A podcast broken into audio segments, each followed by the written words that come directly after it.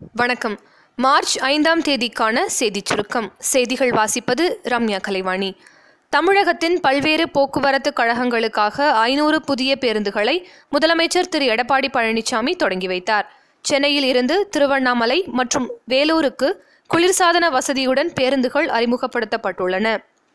அமைப்பு சாரா தொழிலாளர்களுக்கு மாதந்தோறும் மூவாயிரம் ரூபாய் ஓய்வூதியம் அளிக்கும் காப்பீட்டுத் திட்டத்தை பிரதமர் திரு நரேந்திர மோடி குஜராத் மாநில தலைநகர் அகமதாபாத்தில் இன்று தொடங்கி வைத்தார்.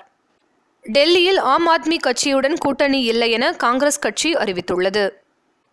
பாகிஸ்தானுக்குள் புகுந்து நமது விமானப்படை நடத்திய தாக்குதலுக்கும் நம் நாட்டில் நடைபெறவுள்ள பாராளுமன்ற தேர்தலுக்கும் எவ்வித தொடர்பும் இல்லை என மத்திய பாதுகாப்புத்துறை அமைச்சர் திருமதி நிர்மலா சீதாராமன் குறிப்பிட்டுள்ளார்.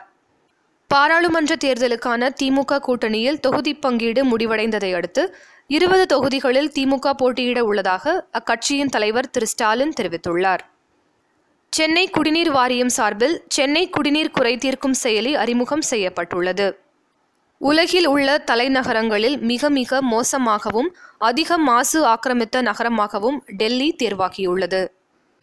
பன்னாட்டுச் செய்திகள். அமெரிக்காவில் அடுத்த ஆண்டு நடைபெறும் அதிபர் தேர்தலில் தாம் போட்டியிடப் போவதில்லை என ஹிலாரி கிளின்டன் திட்டவட்டமாக தெரிவித்துள்ளார். இந்தியா மற்றும் சர்வதேச நாடுகளின் அழுத்தத்திற்கு பாகிஸ்தான் மும்பை தாக்குதலில் தொடர்புடைய சயீத்தின் ஜமாத் உத்தவா தீவிரவாத இயக்கம் உள்ளிட்ட இரண்டு இயக்கங்களுக்கு தடை விதித்துள்ளது. விளையாட்டுச் செய்திகள். இந்தியாவுடனான ஒப்பந்தங்களை நிறுத்தி வையுங்கள் என்று அனைத்து நாடுகளுக்கும் உலக மல்யுத்தம் ஃபெடரேஷன் வேண்டுகோள் விடுத்துள்ளது. நாக்பூரில் நடைபெற்று வரும் இரண்டாவது ஒருநாள் கிரிக்கெட் போட்டியில் முதலில் களமிறங்கிய இந்திய அணி இருநூற்றி ஐம்பது ரன்களுக்கு ஆட்டமிழந்தது. இப்போட்டியில் இந்திய அணியின் கேப்டன் விராட் கோலி சதமடித்தார்.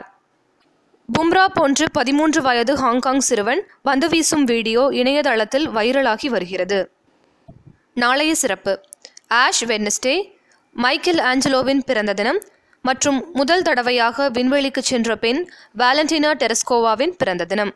இத்துடன் இன்றைய செய்தியறிக்கை நிறைவு பெறுகிறது. மீண்டும் நாளை சந்திப்போம்.